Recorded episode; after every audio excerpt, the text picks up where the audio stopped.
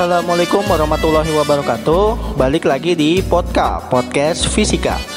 Pada kesempatan kali ini saya akan membahas tentang pemanasan global atau global warming. Check this out.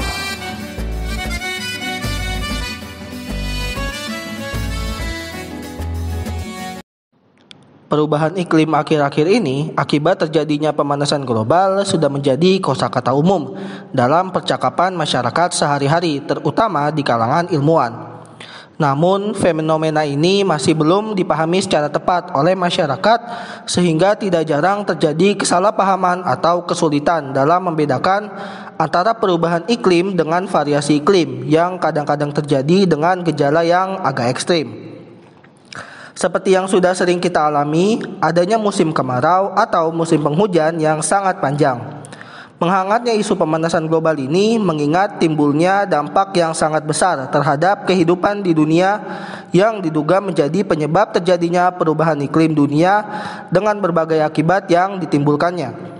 Pemanasan global suatu fenomena global yang dipicu oleh kegiatan manusia terutama yang berkaitan dengan penggunaan bahan fosil dan kegiatan alih guna lahan.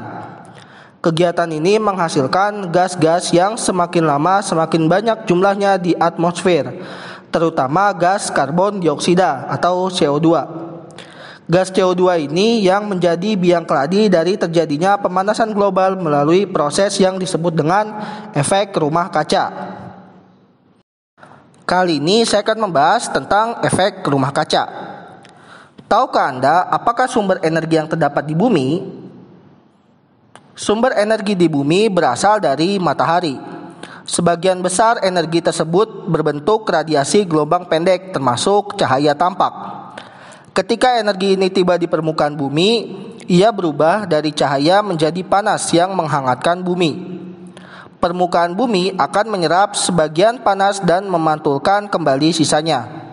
Sebagian dari panas ini berwujud radiasi inframerah, gelombang panjang ke ruang angkasa. Namun sebagian panas tetap terperangkap di atmosfer bumi akibat menumpuknya jumlah gas rumah kaca antara lain uap air, karbon dioksida, sulfur dioksida, dan metana yang menjadi perangkap gelombang radiasi ini. Gas-gas ini menyerap dan memantulkan kembali radiasi gelombang yang dipancarkan bumi dan akibatnya panas tersebut akan tersimpan di permukaan bumi. Keadaan ini terjadi terus-menerus sehingga mengakibatkan suhu rata-rata tahunan bumi terus meningkat. Gas-gas tersebut berfungsi sebagaimana gas dalam rumah kaca. Dengan demikian meningkatnya konsentrasi gas-gas di atmosfer, semakin banyak panas yang terperangkap di bawahnya. Efek rumah kaca ini sangat dibutuhkan oleh segala makhluk hidup yang ada di bumi, karena tampaknya planet ini akan menjadi sangat dingin. Dengan suhu rata-rata sebesar 15 derajat Celcius, bumi sebenarnya telah lebih panas menjadi 33 derajat Celcius dari suhunya semula.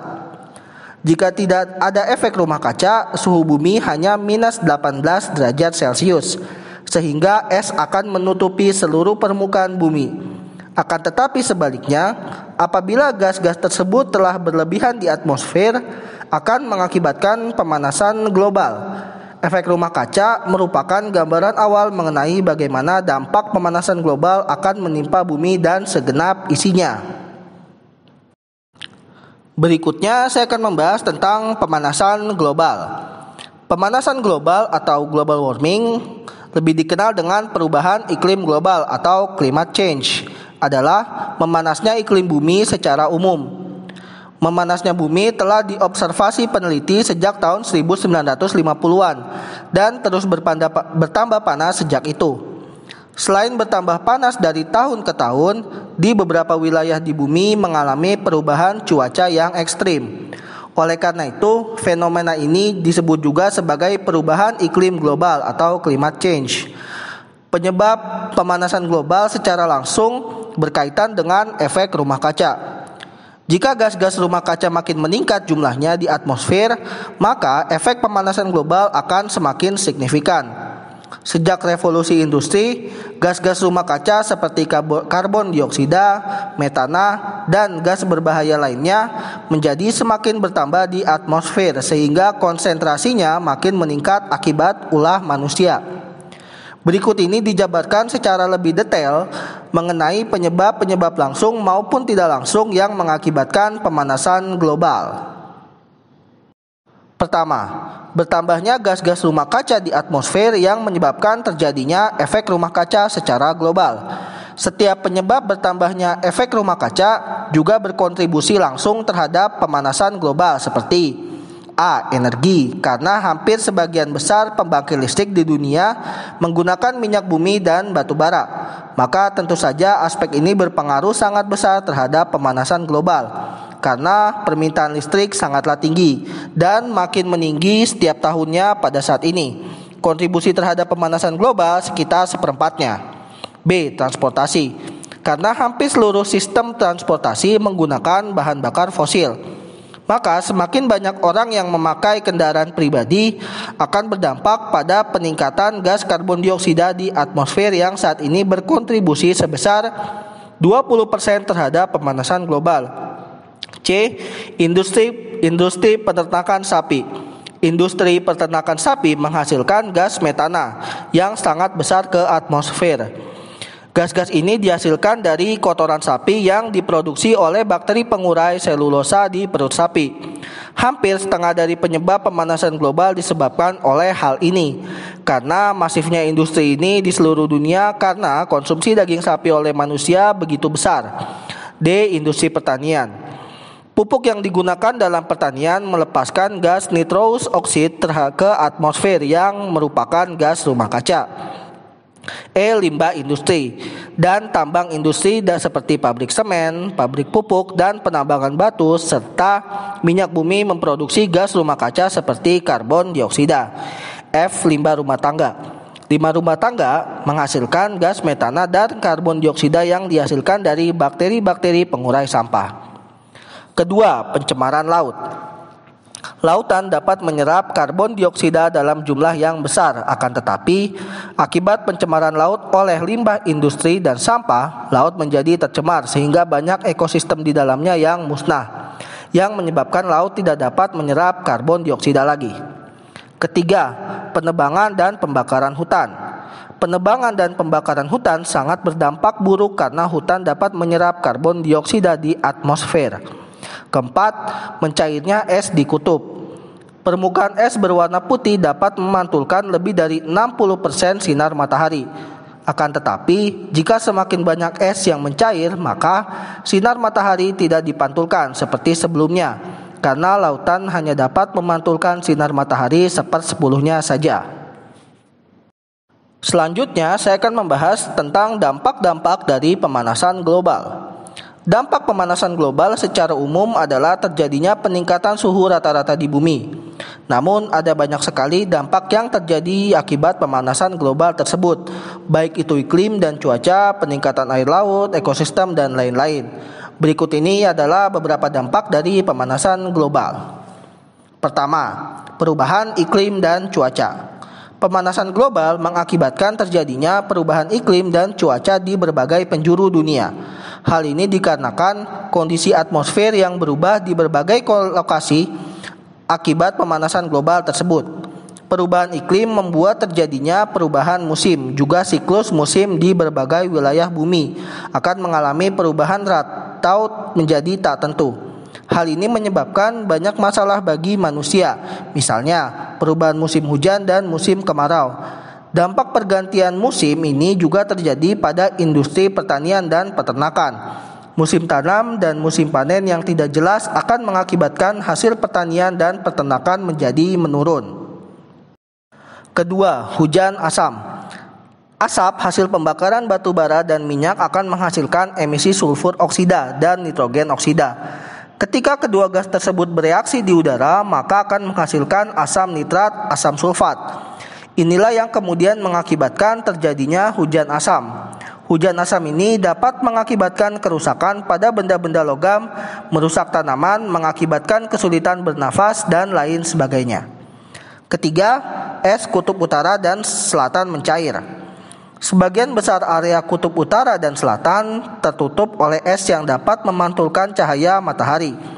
Pemanasan global akan membuat es di kutub utara dan kutub selatan mencair. Jika es di kutub utara dan kutub selatan terus mencair, maka panas matahari akan semakin banyak terserap dan menimbulkan panas. Selain itu, percepatan mencairnya es akan membuat berbagai binatang di kutub utara dan kutub selatan kehilangan habitatnya.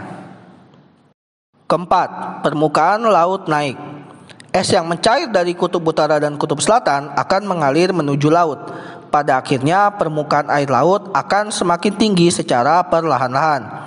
Menurut beberapa ilmuwan, sepanjang abad 20 permukaan air laut telah naik hingga 25 cm dan diperkirakan permukaan air laut akan terus naik hingga mencapai 88 cm. Hal ini tentu saja akan membuat area daratan di permukaan bumi semakin berkurang. Kelima, ekologis terganggu. Pemanasan global berdampak besar bagi semua makhluk hidup termasuk hewan dan tumbuhan. Aktivitas manusia yang mengakibatkan pemanasan global akan membuat banyak hewan melakukan migrasi ke tempat lain. Tumbuhan-tumbuhan di suatu daerah bisa hilang atau mati karena iklimnya sudah tidak sesuai dengan habitat aslinya. Keenam, lapisan ozon menipis. Lapisan ozon merupakan lapisan yang menyelimuti bumi sehingga tidak terkena radiasi langsung dari sinar matahari. Pemanasan global mengakibatkan lapisan ozon ini semakin menipis bahkan rusak. Dampak dari kerusakan lapisan ozon ini adalah sinar matahari yang langsung mengenai kulit manusia. Sinar ultraviolet yang langsung mengenai kulit dapat mengakibatkan penyakit kulit hingga kanker kulit. Pemanasan global dapat diatasi dengan tindakan nyata oleh semua umat manusia di berbagai penjuru dunia. Eksploitasi alam yang selama ini dilakukan harus dikendalikan dengan baik. Mengacu pada pengertian pemanasan global di atas, berikut ini adalah beberapa upaya sederhana untuk mengatasinya. Pertama, mengurangi penggunaan kendaraan bermotor. Kendaraan bermotor sudah menjadi kebutuhan manusia saat ini sebagai alat transportasi namun kita sering lupa bahwa asap kendaraan bermotor menyumbang CO2 yang mengakibatkan pemanasan global. Untuk mencegah pemanasan global, kita bisa mengurangi penggunaan kendaraan pribadi dan menggunakan angkutan massal. Dengan begitu, polusi udara akan berkurang dan dapat membantu mengatasi pemanasan global. Kedua, menjaga kelestarian alam. Eksploitasi hasil alam yang berlebihan lebih banyak merugikan ketimbang menguntungkan untuk jangka panjang. Penebangan dan pembakaran hutan untuk membuka lahan sudah seharusnya dikendalikan atau dihentikan. Menanam kembali pohon di lahan yang dibakar atau ditebang merupakan langkah konkret yang bisa dilakukan untuk mengatasi pemanasan global. Ketiga, mengontrol pemakaian listrik. Penggunaan listrik yang berlebihan juga dapat menimbulkan pemanasan global. Hal ini terkesan sangat sepele, namun dampaknya sangat besar. Lampu-lampu dan peralatan listrik dapat mengeluarkan panas. Bayangkan berapa besar panas yang dikeluarkan bila seluruh manusia di bumi menggunakan listrik secara berlebihan. Selain membantu mengatasi pemanasan global dengan mengontrol pemakaian listrik, maka kita akan lebih hemat energi dan juga hemat biaya tentunya. Keempat, mengendalikan limbah.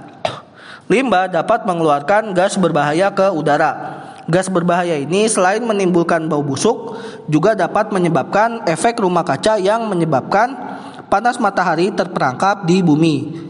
Dengan mengendalikan limbah, baik limbah rumah tangga maupun limbah industri, maka hal ini dapat juga membantu mengatasi pemanasan global. Oke, tadi sudah disampaikan bagaimana cara mengatasi pemanasan global secara umum. Nah, sekarang coba kalian sebutkan apa langkah-langkah yang dapat kalian sendiri lakukan untuk mengatasi pemanasan global. Nah, jawabannya ditulis di buku tulis kalian, kemudian difoto dan kirim ke guru fisika masing-masing. Untuk kelas 11 IPA 1, 11 IPA 2, dan 11 IPA 3 dapat dikirim ke saya Pak Randi. Dan untuk kelas 11 IPA 4 dapat dikirimkan ke Bu Cici. Oke, selamat mengerjakan. Kerjasama internasional diperlukan untuk mensukseskan pengurangan gas-gas rumah kaca. ada dua perjanjian internasional terkait untuk menghadapi masalah gas rumah kaca yaitu Protokol Montreal dan Protokol Kyoto. Perjanjian internasional yang pertama adalah Protokol Montreal, yaitu sebuah traktat internasional yang dirancang untuk melindungi lapisan ozon dengan meniadakan produksi sejumlah zat yang diyakini bertanggung jawab atas berkurangnya lapisan ozon. Traktat ini terbuka untuk ditandatangani pada 16 September 1987 dan berlaku sejak 1 Januari 1989. Sejak saat itu, traktat ini telah mengalami lima kali revisi, yaitu pada tahun 1990 di London, 1992 di Copenhagen, 1995 di Vienna, 1997 di Montreal, dan 1999 di Beijing. Protokol Montreal merupakan perjanjian antar bangsa yang dibentuk Persikatan Bangsa-Bangsa atau PBB dan bertanggung jawab untuk menghentikan penggunaan zat berbahaya yang mengikis ozon seperti klorofluorkarbon atau CFC dan hidrofluorkarbon atau HFC. Negara-negara yang meratifikasi amandemen Kigali pada Protokol Montreal berkomitmen memangkas proyeksi produksi dan konsumsi gas yang dikenal dengan hidrofluorokarbon lebih dari 80 persen. Sejauh ini ada 99 negara telah memulainya dari total 197 negara yang ada di dunia. Perjanjian internasional yang kedua yaitu Protokol Kyoto adalah sebuah amandemen terhadap Konvensi Rangka Kerja PBB tentang perubahan iklim sebuah persetujuan internasional tentang pemanasan global yang disepakati pada tahun 1997 di Jepang yang disepakati oleh 160 negara. Negara-negara yang meratifikasi protokol ini berkomitmen untuk mengurangi emisi atau pengeluaran karbon dioksida dan lima gas rumah kaca lainnya atau bekerja sama dalam perdagangan emisi jika mereka menjaga jumlah atau menambah nilai emisi gas-gas tersebut yang telah dikaitkan dengan pemanasan global. Temuan ini menjadi krusial saat seluruh dunia baru-baru ini dibuat cemas oleh pesan panel antar pemerintah tentang perubahan iklim atau Intergovernmental Panel on Climate Change. Oktober tahun 2018, IPCC menyatakan temuan bahwa dunia hanya punya waktu 12 tahun untuk membatasi pemanasan global pada level 1,5 derajat Celcius. Jika di atas angka itu akan membawa dampak ekstrim yang luas pada kehidupan manusia dan juga ekosistem.